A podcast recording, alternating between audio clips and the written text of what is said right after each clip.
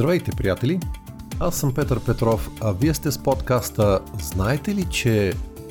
двадесет минути за невероятни истории, любопитни факти, интересни хора и развенчани заблуди. Приятно прекарване!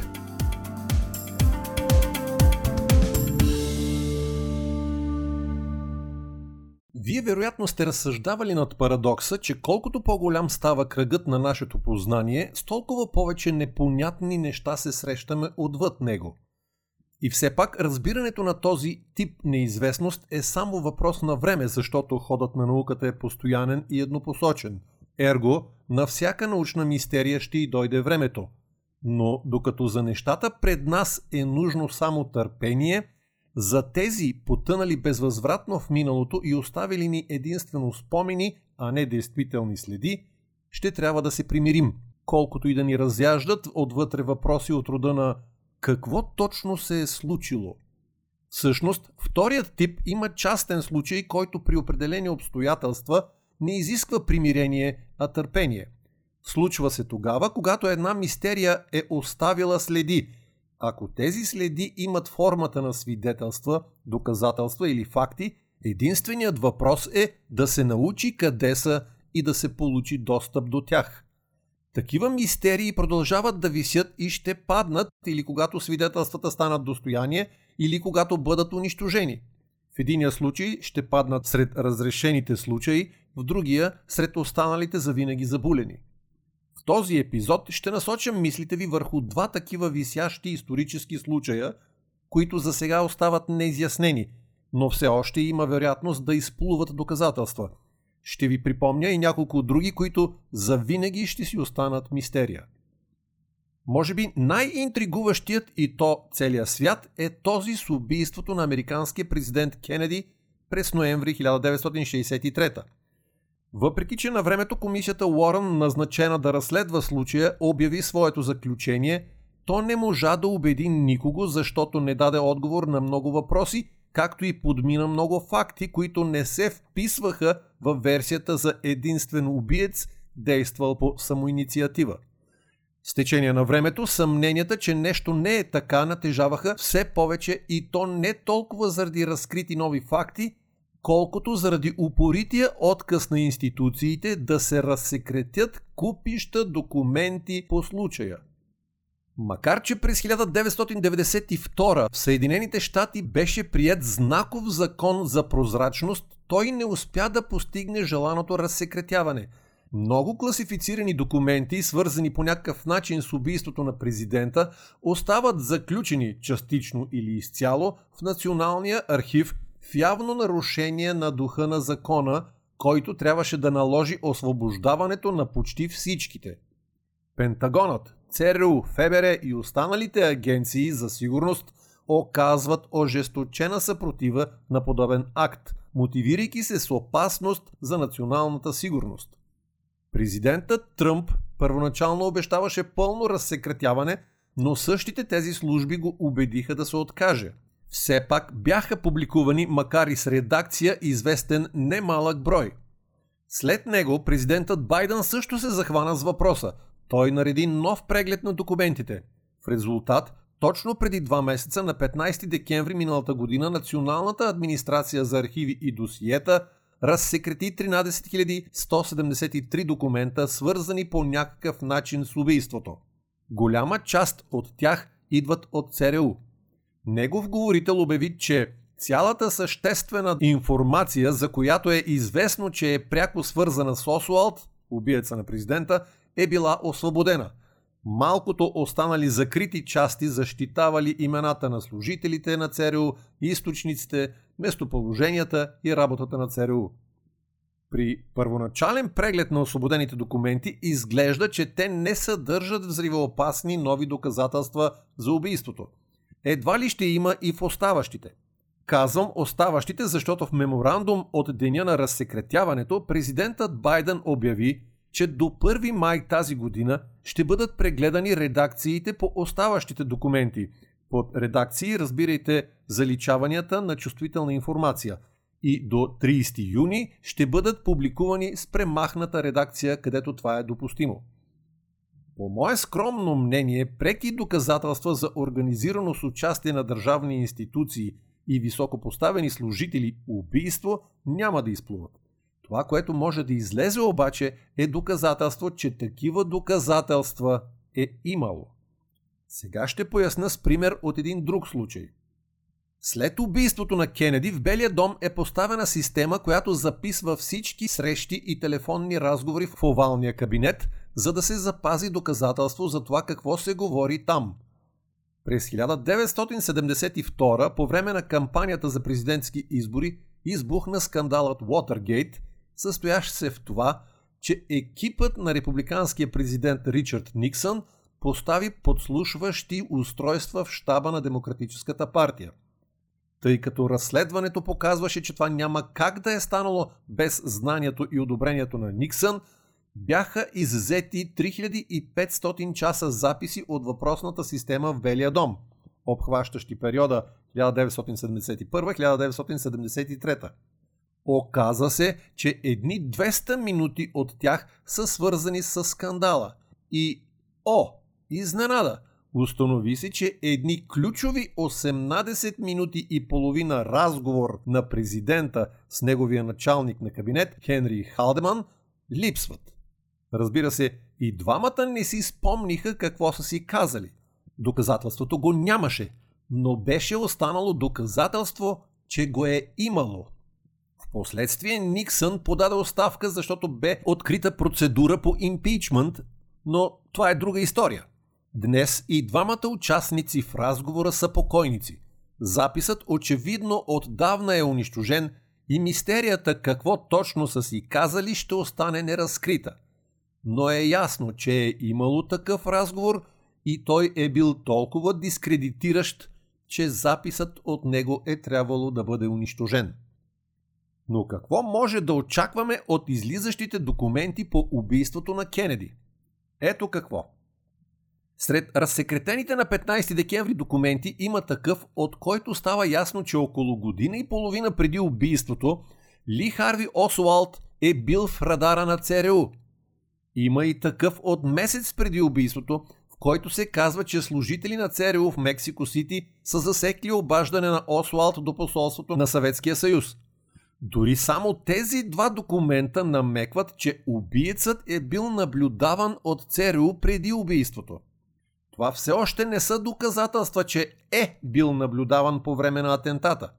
Такива за сега липсват, но според мен, а и не само, то съществува и не може да бъде унищожено, затова пък може да бъде отлагано публикуването му. Какво имам предвид? Джефърсън Морли, вице-президент на фондация Мери Ферел, една от целите на която е изясняване до край на убийството, казва, че те са особено заинтересовани от тридесет до четиридесет значими документи с редакции, които са публикувани преди това. Искат да видят дали редакциите, т.е. заличаванията по тях, вече са махнати. Морли не е оптимист. Той смята, че ЦРУ не е действало добросъвестно, за да разкрие цялата налична информация. И цитира документ от хиляда деветстотин шейсет и първа, две години преди убийството, озаглавен меморандум до президента на ЦРУ за реорганизация. Този документ продължава да е частично редактиран. Това, което ЦРУ е скрило, казва Морли, е дали са имали оперативен интерес към Осуалд по време на убийството. Защо това е важно? Защото ако Осуалд наистина е бил най-малкото наблюдаван от ЦРУ по време на убийството, то това най-малко означава, че не е предприело нищо, за да го осуети. А то от своя страна преобръща характера на убийството на сто и осемдесет градуса. От действие на самотен неудачник до добре организиран от институциите атентат. Ние в България също имаме случаи, които с десетилетия висят в очакване на свидетелствата, за които се знае, че не са изгубени. Ще ви припомня накратко два. През две хиляди и единадесета, след шейсет и седем години секретност, най-после бе отворено за обществото дело петстотин осемдесет и пет от хиляда деветстотин четиридесет и втора. То е засекретено веднага, буквално на втория ден след комунистическия преврат от девети септември хиляда деветстотин четиридесет и четвърта. Самият този факт е красноречив. Нещо трябва да се скрие. Защо обаче трябва да се крие дело, по което на смърт са осъдени шестима комунистически деятели, един от които Никола Вапцаров, след като на власт идват самите комунисти? Трябва да минат близо осемдесет години, за да се разбере защо.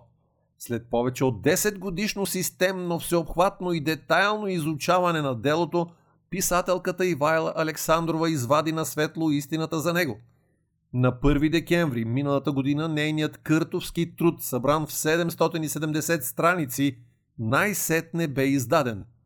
Оловна тишина е книга, която преобръща парадигмата, налагана в съзнанието на поколения българи.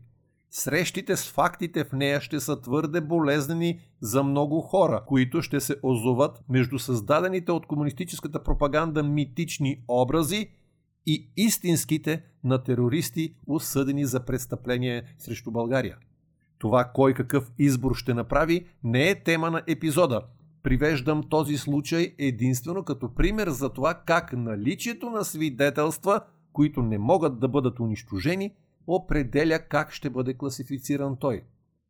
Другият случай, който за нас българите продължава да е от интерес и който за разлика от предния съдържа в себе си мистерия, е смъртта на цар Борис трети през хиляда деветстотин четиридесет и трета.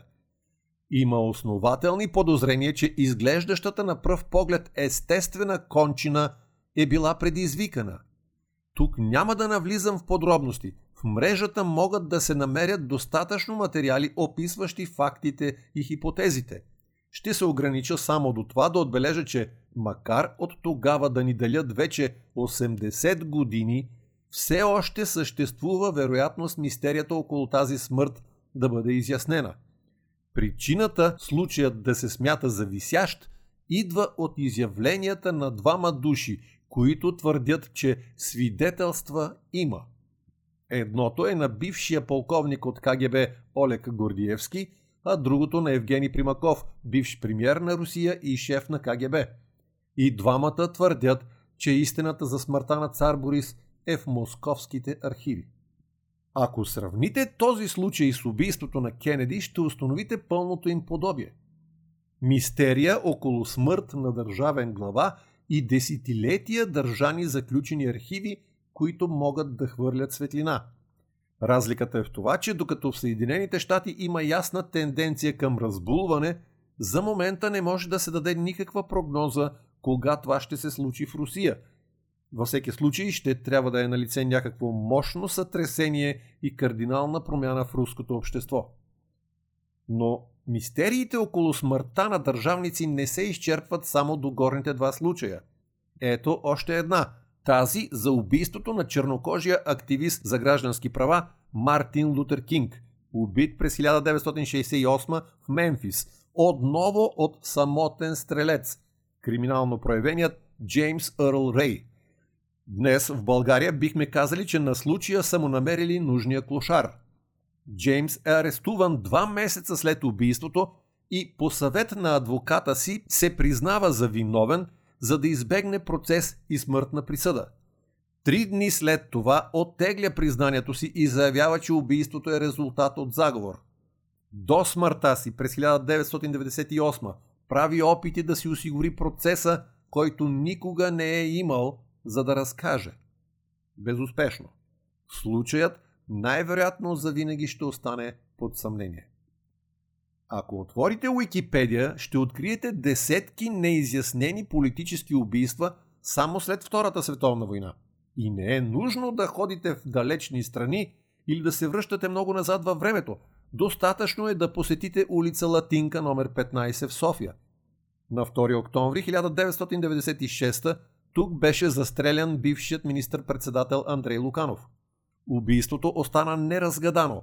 Развоя на разследването и делото по него оставят натрапчивото усещане, че умишлено са вкарани в задънен край, за да не се разбере истината. Основното предположение е, че убийството е резултат от сблъсък на енергийни интереси. Към момента на атентата Луканов беше съдружник и президент на компанията Top Energy, която в последствие беше изкупена от руската Газпром. Вероятността по него да изплуват доказателства, по моя преценка, е нищожна и случаят може да се причисли към тези, които изискват примирение, че ще остане неразгадан. Ето ви още един емблематичен. Малко преди полунощ на двадесет и осми февруари хиляда деветстотин осемдесет и шеста шведският министър-председател Улоф Палме се прибира от кино с съпругата си Лизбет Палме по централната Стокхолмска улица Свеавеген, когато е прострелян в гърба от близко разстояние. Втори изстрел уцелва гърба на Лизбет. Политическото насилие е непознато в Швеция по това време и Улоф Палме често се разхожда без бодигард. Минути след изстрелите Палме е обявен за мъртъв. Лизбет оцелява без сериозни наранявания. Започва дълго и безплодно следствие, люшкащо се в най-различни посоки. Един от първите заподозрени е така наречения лазерен човек, но се оказало, че той има солидно алиби, тъй като е бил затворен в нощта, когато Палме е бил прострелян. Така основните подозрения остават върху друг дребен престъпник и наркоман, който дори е осъден, но в последствие бива освободен от апелативния съд, защото прокуратурата не успява да представи оръжието на убийството, нито мотив за престъпление, а показанията на Лизбет Палме се оказват грешни и недостоверни. Около дванадесет години по-късно се появяват нови сведения, които възобновяват интереса на следователите към същия, но не са достатъчни за възобновяване на делото. През септември две хиляди и четвърта престъпникът пада при епилептичен пристъп, получава мозъчен кръвоизлив и умира, без да бъде доказано, че е извършителят. Междувременно се работи по друга версия – южноафриканска. Излизат улики, че Палме е убит по поръчение на расисткия режим на Южна Африка по това време заради острата му позиция срещу апартейда. Тази версия тръгва по следите на един, после на друг, че и на трети набеден, но не стига до никъде. Следва версията за скандална сделка на шведска компания с оръжие за Индия. Смята се, че е станала зад гърба на премиера и когато той е научил, е било решено да бъде убит. Докъде е стигнало разследването и кога е зарязано, не е ясно, но се появява нова версия. Според нея заподозрени са крайно десни чилийски организации, които негодуват, че Улоф Палме дава подслон и безвъзмездно убежище на голям брой леви емигранти и привърженици на сваления званен преврат президент Салвадор Алиенде. Тази версия се оказва хилава и не е захващана сериозно. Но търсенето продължава. Разнася се предположението за замесеност на ЦРУ и масонската ложа Пе две, начало на която е известният по това време Личо Джели. Впоследствие версията е определена като пълна глупост. По-късно е арестуван нов заподозрян, известен в медиите като тридесет и три годишният. Става дума за шведски екстремист, членувал в различни крайни организации като Европейска работническа партия, в офисите на която са намерени заплахи срещу Улоф Палме. Скоро арестуваният е освободен след спорове между полицията и прокуратурата. Масло в конспиративните теории налива смъртта му малко след това. Намерен е гол и мъртъв в планината с две рани от куршуми в главата. Първоначално се смята, че е очистен от поръчителите, но в последствие се оказа, че е жертва на любовен триъгълник. И тази версия не стига до никъде. Към хиляда деветстотин деветдесет и девета следва нов заподозрян с инициали Г Х. Той е сред първоначално разследваните, но изоставен заради недостоверни показания. Имал оръжие като това, с което е извършено убийството, което не е тествано, защото твърди, че го продал. Криминално проявен с редица дребни хулигански прояви. Съобщава се, че е страдал от параноя и депресия. През две хиляди и осма се самоубива, когато полицията звъни на вратата му. Така и не става ясно, имал ли е нещо общо с убийството на Палме или не. През хиляда деветстотин деветдесет и пета се появява предположението за полицейска конспирация. Задънена улица. После се разработва версията за отмъщение на кюрдската работническа партия, която Палме смята за терористична организация. Екип полицаи отива да интервюира лидера на организацията Абдуллах Йоджалан в турски затвор. От това не излиза нищо. По време на процеса срещу него Йоджалан допуска възможността атентатът да е извършен от дисидентска група на Пе Ка Ка и от тази трънка не излиза заек. Много кюрдски организации смятат, че първоначалните твърдения против тях са били пропаганда на турското правителство. През две хиляди и единадесета изненадващо изплува югославска връзка. В официални германски протоколи от разпити във връзка с друго разследване от две хиляди и осма се твърди, че убийството е извършено от оперативен агент на Югославската служба за сигурност. Нищо повече. И така идва две хиляди и двадесета. Изтекли са тридесет и четири години от покушението. Законовият срок за приключване на следствието. А то е стигнало до никъде. И тук идва редът на човека Скандия. Наречен е така по името на застрахователната компания, за която работи. Всъщност той от самото начало е сред компанията на свидетелите, за какъвто се представя. Интересно е, че от другите свидетели разпознава само тези, които срещат убиеца при бягството му, което кара полицията да го заподозре. Показанията му обаче са нелепи и е отхвърлен като възможен убиец. Умира в дома си през две хилядната година. На десети юни две хиляди и двадесета шведската прокуратура предлага човекът Скандия като извършител и прекратява разследването, тъй като той е мъртъв и следователно не може да бъде преследван.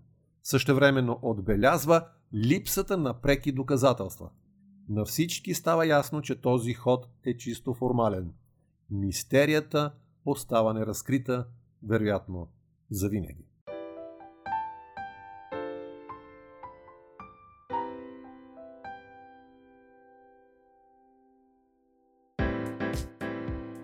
За днес толкова. В блога ми знаете ли точка инфо ще намерите допълнителни подробности по темата. Ако подкастът ви харесва, можете да се абонирате за него във всяка от трите големи платформи – Spotify, Apple Podcasts и Google Podcasts. Ще ви бъда благодарен, ако го споделяте. А сега до чуване до идната седмица, когато ще ви разкажа нещо, което ми дойде на ум междувременно. До тогава, stay hungry, stay foolish.